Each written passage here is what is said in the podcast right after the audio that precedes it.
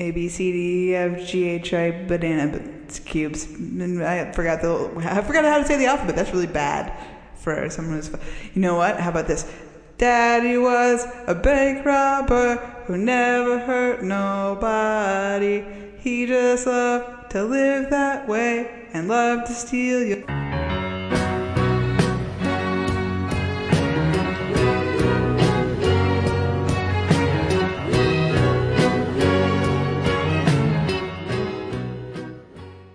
Right, and because three is a crowd, I'm here today once again. Kelly in the bunker. How's it going today, Kelly? I don't feel very good suddenly. It's because we're in a bunker. That's true. You don't get a lot of air down here. Yeah. This is Sign on the Window, where each week we randomly select a Bob Dylan song. We sit with it during the week in our lives and we see how it feels. Sometimes the random gods give us pop music masterworks, and other weeks they give us the dregs off of some 80s recording machine. That's the beauty of the work. We love the work, and we encourage you to follow along. I've been listening to Bob Dylan for most of my life, while Kelly's only heard roughly the same number as the smallest primitive abundant number. And this week, we listened Wait, to 1966 what's as I a Want primitive You from Bob Dylan's number? masterpiece, Blonde on Blonde. Wait, The guilty undertaker sighs, the lonesome organ grinder cries, the silver saxophones say I should refuse you. The cracked bells and washed out horns blow into my face with scorn, but it's not that way. I wasn't born to lose you. I want you. I want you. I want you so bad. We listened to a couple of different versions of this song this week. Obviously, Blonde on Blonde. We listened to the entire run through of the sessions um, on the Cutting Edge, Volume 12 of the Bootleg series. We listened to Budokan uh, from 1978, and we listened to Completely Unplugged from 1994. Any of those right off the bat that were your favorites of all of the ones we did? the cutting edge thing was really cool. Seeing the creation of the song Yeah. from one to the Also, next. I hated this song a lot, and the cutting edge made me like it a little bit more for sure. Uh, because just hearing the different instruments kind of being singled out and hearing a different version completely, like it sounded like a different song. I like that a lot. The uh, Yeah. the the one that's labeled on the cutting edge, one that's like complete take one or whatever. I really like that a lot. Yeah, the first kind of a slower, Mm-hmm. but not as slow as Budokan. I feel like he takes that to a very slow place. Yeah. Yeah. So somewhere right in between. And the saviors who are fast asleep, they wait for you. And I wait for them to interrupt me drinking from my broken cup and ask of me to open up the gate for you. I want you. I want you. I want you so bad. Honey, I want you. Yeah, I agree with you. It's enlightening to see how they how they sort of molded it into what it was. So let's give a little bit of context for the song. So it was recorded on March, technically the March 9th sessions in 1966, but this was from 3 a.m. to 7 a.m. in the morning. Uh, it was the last song recorded for Blonde on Blonde. Al Kooper, who plays the organ and always has something to say about all these albums, uh, said, "quote Nobody has ever captured the sound of 3 a.m. better than that album. Nobody, even Sinatra, gets it as good." And just because I think this is important on this specific song, uh, Bob Dylan and Wayne Moss play guitar. Bob obviously also plays harmonica and sings. Um, then we got Joe South also on guitar and bass. Al Kooper, like I said, is on organ. Henry Straczynski is on piano, and Kenneth But- Buttrey is on drums. So, want to shout them all out. Uh, that Lowrey organ, we had to look up the organ itself. So, do you have any information on that organ or Nope. anything interesting? I just wanted to know. you confirmed though that yeah, what exactly it was. And I listened to a couple clips of that organ independently being played on YouTube, and I, I definitely that's what it was. The I don't know if it's Lowry or Lowray, but Oh. uh, it's kind of cool to see really old electric instruments because they still had technology to, to change the pitch and stuff. And Yeah. It's neat. Yeah, that's cool. Um, I Want You had been Al Kooper's favorite song the whole time, and he said that Dylan saved it last just to bug him. But interestingly, because Al Kooper knew the song beforehand, he was able to tell the musicians kind of what was coming. And Bob Dylan doesn't do that in the studio. Bob shows up, you are expected to play along, and he has a just infinitely low boredom threshold. And if you don't connect, that song is lost forever. So because Al Kooper loved it, he let everybody know like this is how you play it, these are the chords, this is what we're doing. So we were talking about euphony, and we were talking about you saw a quote about Bob Dylan saying, That like I, I just looked at. it. I don't even remember what I was looking at to get to this. I think I was trying to figure out the organs thing. That's what it was a blog post oh, about Oh, yeah. this song specifically when I was trying to figure out what that instrument was, and it was something along the lines of him saying, "It's not the words and it's not the music. It's it's all together. It doesn't really matter what I'm saying. It's how it sounds."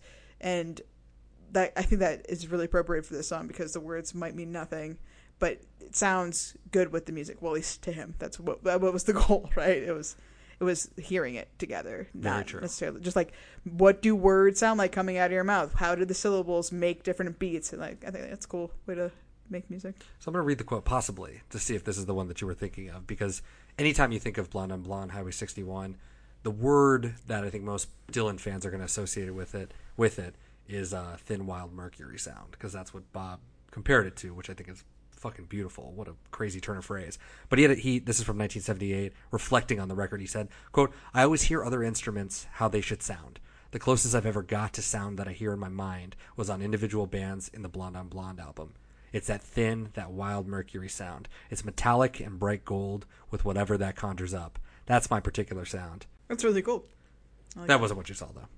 No, it wasn't that. It because it was a comment on this track specifically, and I don't know, but uh, along the same lines, though that has a lot more imagery. All right, so that's the context of the song. But before we get into the song itself, and we got a lot of crazy elements to uh, to sort of attend to, you, I gave you the task to look up what's up with queens and chambermaids and all that kind of nonsense. Did you find anything? What was the results? No, All right, so moving on. uh, I mean the, the chambermaid is actually really self-explanatory. It's I Oh, guess it? at first, well, yeah, chamber and maid are the root words, right? Maid, someone who cleans. Chamber meaning room. For some reason, you just thought immediately chamber pot and nothing else. You're like someone who cleans the toilet, though, right? Uh, and I mean, sure, that's part of it because that can be in a room, but uh, yeah, it's it started the etymology. And then I liked it. Wasn't it really? I don't know. I did. This was really unrewarding search for the cursory glances that I take at things. I would have really had to work to figure this one out, and I wasn't about to do that. So I guess the first appearance of the word was around 1548, um, and it yeah it was it meant someone who cleans rooms, and that's it. There's really nothing else beyond that. Um, I think what you were confused with because you were like, no, no, no, I'm pretty sure it means prostitute. No, Not that it means prostitute. that, that there's a heavy prostitute overtone for some reason. I think what you might no, have meant that's not what it is. is lady in waiting. So, what is a lady in waiting? It does sound a lot like chambermaid. Well, I mean, it's all part of that royal court Yeah, from the you know I've seen Game 16th of century. Thrones. I know. Yeah, totally. I've seen the Tudors. I gotcha. Right. So a lady in waiting would be of a slightly higher station than like a servant in a royal court. It was somebody who tended to the queen or the highest female, whatever matriarch. I don't. What are they called? Queen. The queens, right? The highest royal court woman Yeah. had a, what was called a lady in waiting. She was yes, her her servant kind of, but more of a confidant and someone who would take care of her. Yeah. She also, uh, depending on who was ruling at the time, and if it was like a polygamous ruling class, the king could have his way with her whenever he wanted.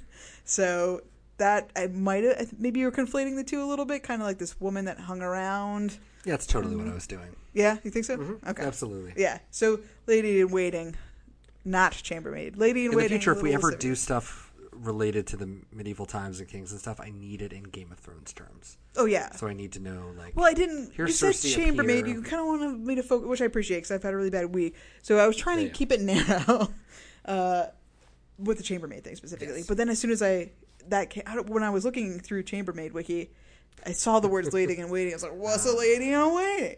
But down the chambermaid, the word, because it is a compound word. I believe Yeah. it's not two words. I got that was Uh-huh. conflicting too on yeah, Google.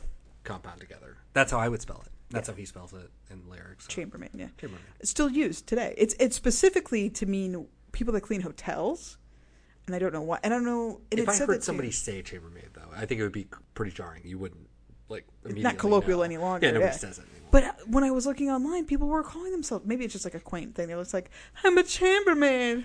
Or maybe hmm. if they work at like a nice bed and breakfast, they're a Oh, chambermaid yeah, versus yeah, like yeah. at a hotel. They're not. right, fair enough. Then I went on a search for famous chambermaids. Guess what? There are none. And when I say went on a search for it, I mean within the 30 seconds of looking through the first five Google results. So if it wasn't there, it doesn't exist. but I did find Okay. three ish poems about chambermaids. Three ish poems. Three-ish. Ish. Okay. Very short, except for the third one. That one's real long. so, So uh, buckle in.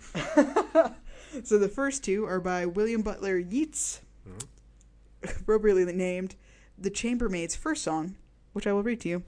Okay. Now, how came this ranger now sink and rest? Stranger with stranger. Now, I don't know if that second stranger is actually stranger. It's spelled S T R A N G E, sorry, G C R, not G E R. And I don't know if this is a typo or not because the website I found this on totally bunk. Like I, I don't know what this website is supposed to. The pu- punctuation's all messed up. But then I know people back in the day used to write. All right, let me start over.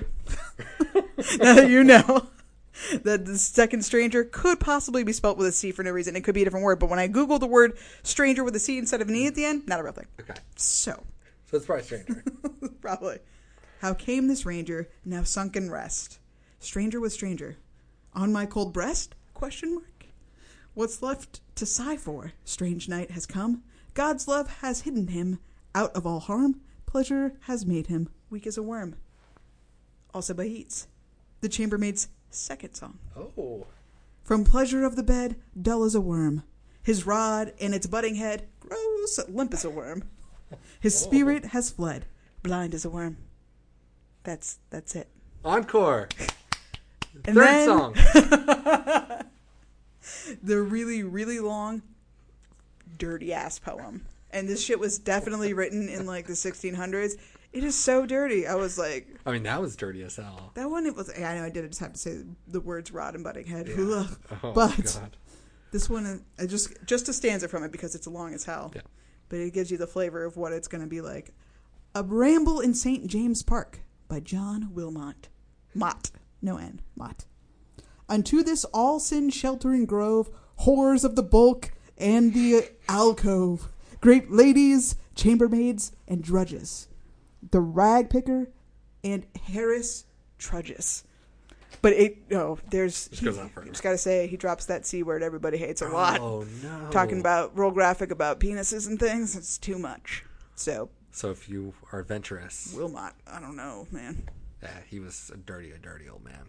You know Wilmot? You know about I don't Wilmot? have any idea. I'm just assuming. you got to be a dirty old man to just sit down and write an epic poem about penises. And Yeah. So that's all I got.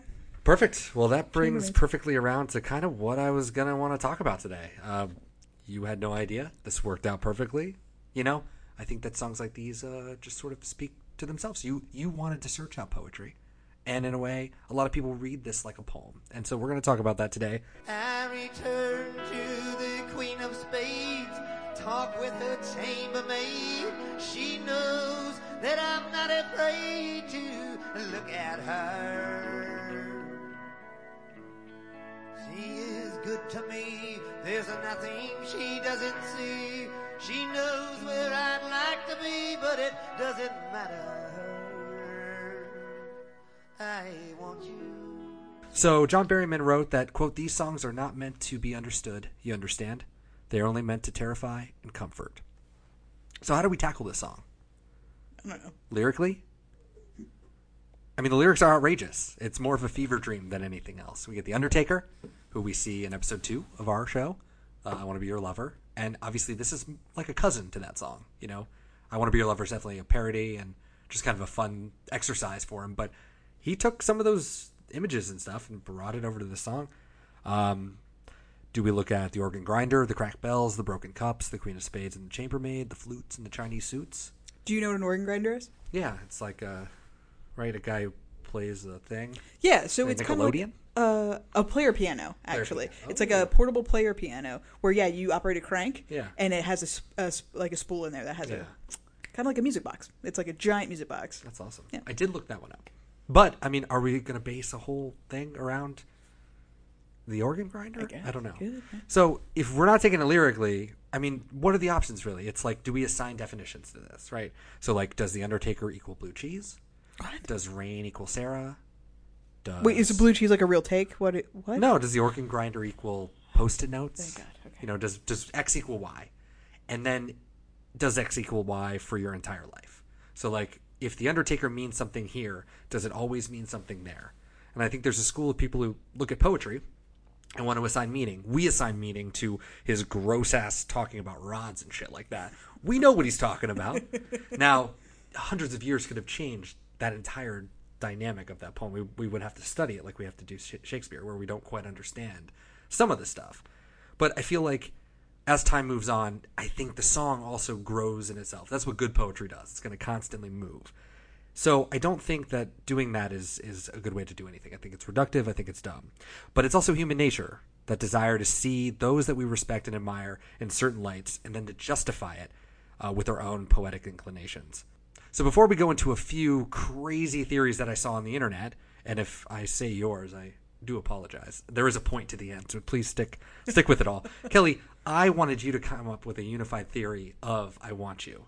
Uh, you famously, famously, were not into the song. You've slowly found yourself coming around, and you told me before this that you came around because of your unified theory of what the song is. You found yourself enjoying it more because you now understand what Bob Dylan's trying to tell you. So before I even get to the rest of them, I need you to tell me the unified theory of "I Want You." Let me start off by saying why I hated this song real quick. Yes. I hated the song because I thought it was the goofiest, dumbest shit I've ever heard. Like that organ, which is why I went on a tirade about figuring out what that sound was. I assumed it was an organ, but I was just like, I need to know what that instrument is that's making this really feel like to me a bad 60s movies that's just all fluff, no nothing, like no content, just two white people spinning around and grinning like idiots. Like, and I don't care. Like, I just don't care. It's just that that organ sound, that doo doo doo doo doo. It just sounds like a bad merry-go-round, and that is my immediate reaction when we heard this on uh, the Grateful Dead one, Dylan and Oh, the yeah, Dead. yeah. I was like, oh man, Daniel keeps saying that the original version of this song is good, but I'm like, I hear the song in here and it's not good Yeah. because that doo doo doo I know is in that fucker.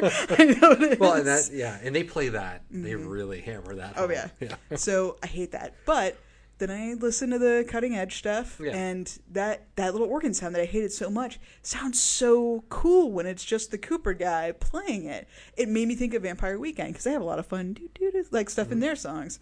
It's not overpowering, especially that yeah. first take. So that made me like it a little bit more. I still really, really couldn't stand the album version at all. But then today, when you were like, "What do you think the song's about?" and I hadn't really thought about it because I was like, "This is dumb shit. Like this is just some guy saying dumb shit," and that's okay. Not everything has to mean something. I'm okay with that. So I, I'll take it at face value. It doesn't bother me at all. But then I was like, "What does this song mean?" And then I listened to it again, and I was like, "Oh shit." I've unlocked the key. This song is great. yes. and still like still in the face of it probably not not for me but You never know. i know what the song is about this song is about bob dylan being a murderous king Oh, that's badass.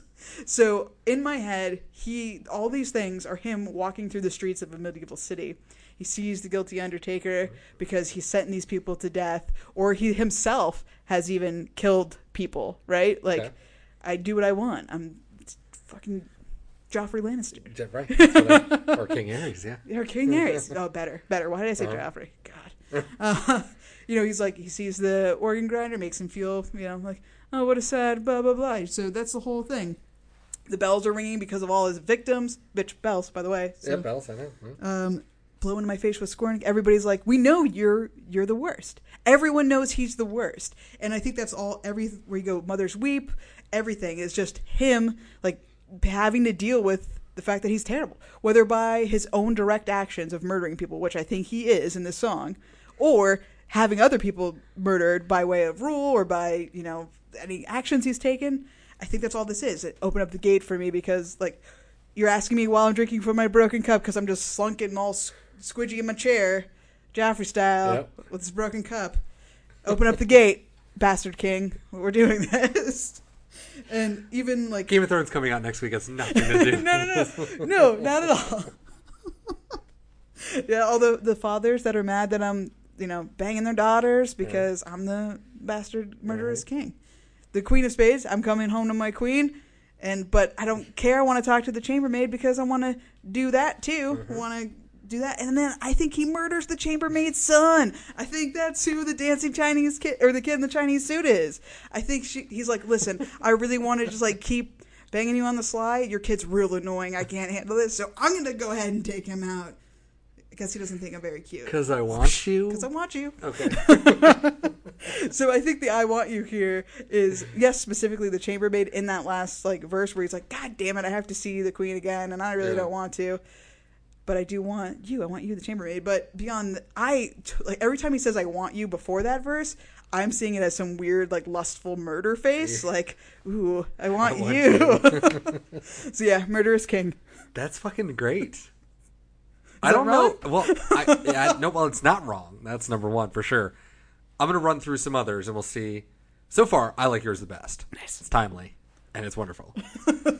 I'm just gonna throw it out there, and I've got a couple couple good ones, but we'll see. Uh, first off, some people, and this isn't really just from the dregs of the internet, but one person thought that this was an admission and acceptance of a heroin tradi- addiction. Heroin addiction. No, it's not that. Uh, the, the song by quote Dylan the poet, that's a capital P for poet, uh, says that this song is about the sexual revolution, and the guilty undertaker, who represents the sexual revolution of this 1960s, is sighing because capital T, capital L, true love is dead. and then someone has the gall to pronounce everyone else wrong.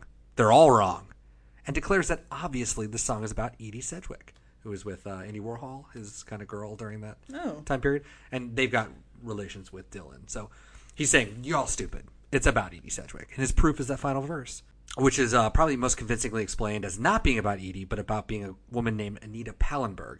The man in the Chinese suit is probably Brian Jones from the Rolling Stones, the flute, because he was a multi instrumentalist, and the last line about time being on his side is probably a reference to the Rolling Stones song, Time is on My Side. So that little one is probably the only one in there that's convincingly wrapped into a nice little bow. However, is the rest of the song about her? Probably not, because fucking weird ass undertakers and shit hanging out. So gonna go ahead and say no. However, the best response I ever saw ever was about this, and a lot of people just copied from Wikipedia and put that whole thing about Anita Pallenberg. I had never heard of her in my life, um, but this guy's a legend. This guy who wrote this, he says, "quote." Best of best, I like this song. It is about a woman movie star Dylan loved. I read the article from Wikipedia. Girl name is something name was Anita Pallenberg, and then he pastes from Wikipedia straight up. Just no shame. And then at the very end, he says, Any songwriters like Nirvana, Bob Dylan, Placebo can write me. I am also a songwriter. My email is, proceeds to give his email and his YouTube. And then he says, Google me, best wishes, and listen to Bob Dylan more. Dot, dot, dot, dot. For good music taste. Dot, dot, dot, dot, dot, dot, dot, dot, dot, dot. Legend. Oh my god. Legend. So this is like a recent comment on the Yeah, this is 2010. Oh no. Yeah, the guy is. I, 1994 is going to hit him really hard. Um, And then others saw, as always, shades of society and war. So Vietnam was a fucking mess. Uh, it's getting worse. The Undertaker, the drunken politicians fit. While the woman is, of course, Lady Liberty. Uh, but also, if you're spelling Vietnam as two words, I think that says a lot more about you than it does about us. Vietnam. Vietnam. Yeah, and so we know kind of where you're coming from, which is a little bit problematic. Um, most of the time, I saw at least you had a unified theory. The entire thing, all the way through, you justified the whole thing. Most of the time, everybody online was like, verse one is this, verse two is this. Verse three, you know what? I, I don't really know verse three. I'll get back to you, but it's definitely about love. I mean, that's it's like the song's called "I Want You." It's that's a safe bet. So that happened a lot more than you would think. Uh, then it gets really personal. Somebody said the Queen of Spades signifies intelligence and is represented by Sarah, because of course everything's represented by Sarah, even though they had just gotten together the year before. Whatever. But then he wants to leave Sarah for the chambermaids. So you're like, you're trying to be praising on it, but in fact you're saying that like, which is the truth. Bob Dylan would have definitely gone off with the chambermaids. So maybe that one's more accurate than we think. Uh, and then someone else thought this song, for whatever fucking reason, was about Ted Kennedy and Chappaquiddick.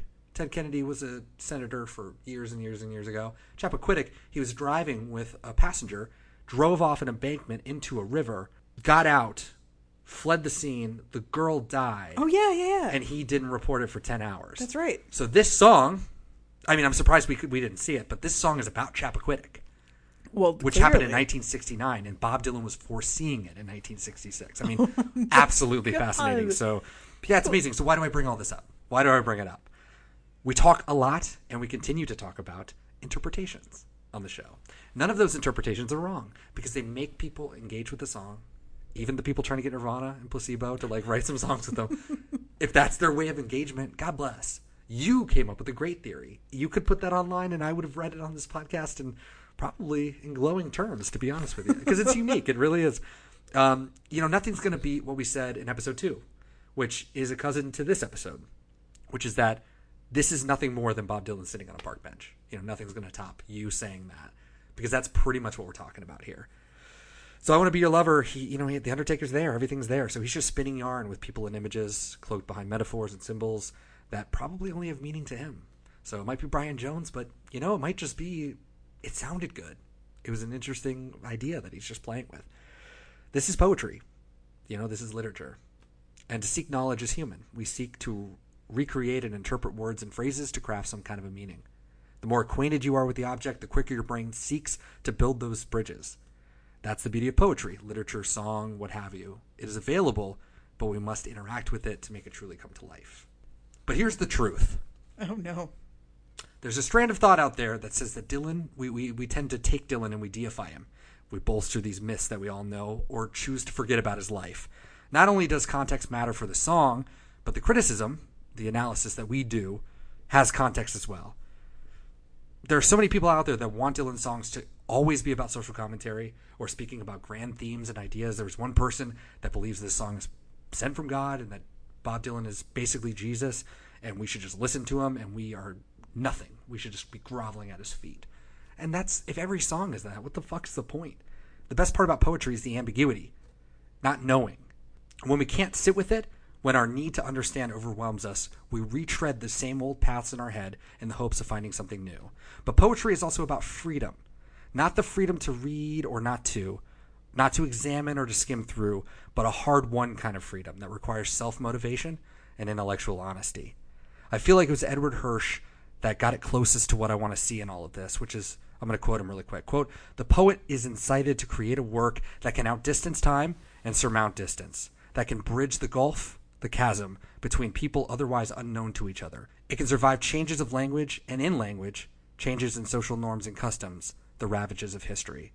Which reminds me of episode 6, Outlaw Blues, where we talked about Al- Alan Lomax believing that folk music was a bridge that brings people together. You can walk across this bridge that is this song and meet up with the person on the other side and shake their hand, look them in the eye and say, "I know you.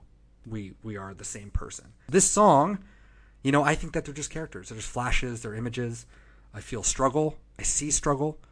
The I want you chorus is this longing.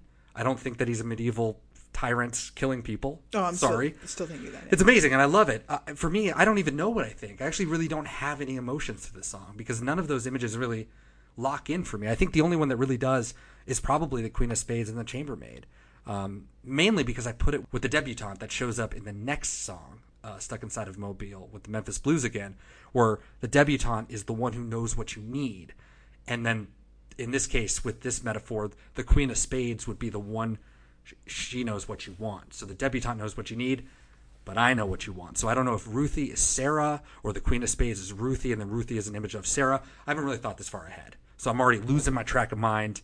Don't listen to me. I'm going. I'm, I'm losing my shit. Essentially, like many, this song means a lot to me. I don't always know why it means a lot to me. It might just be because it's sandwiched between one of us must know and stuck inside of Mobile. I don't know. I, I just can't imagine not having it there when I'm listening to the whole record. But when you stop to think about it, I think it just sounds really great. All of this, all of the words just fit perfectly, and it just sounds like a nice little jumbled mess that you're allowed to play around with.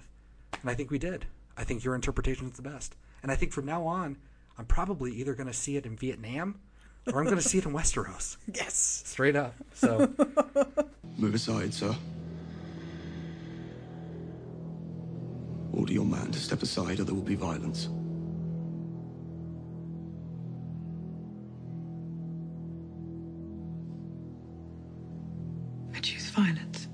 All right, so that's that's our take on on poetry and just the way we look at things. And I think really when you're critical, it's great, and that's what we try to do here. So, any final thoughts, Kelly?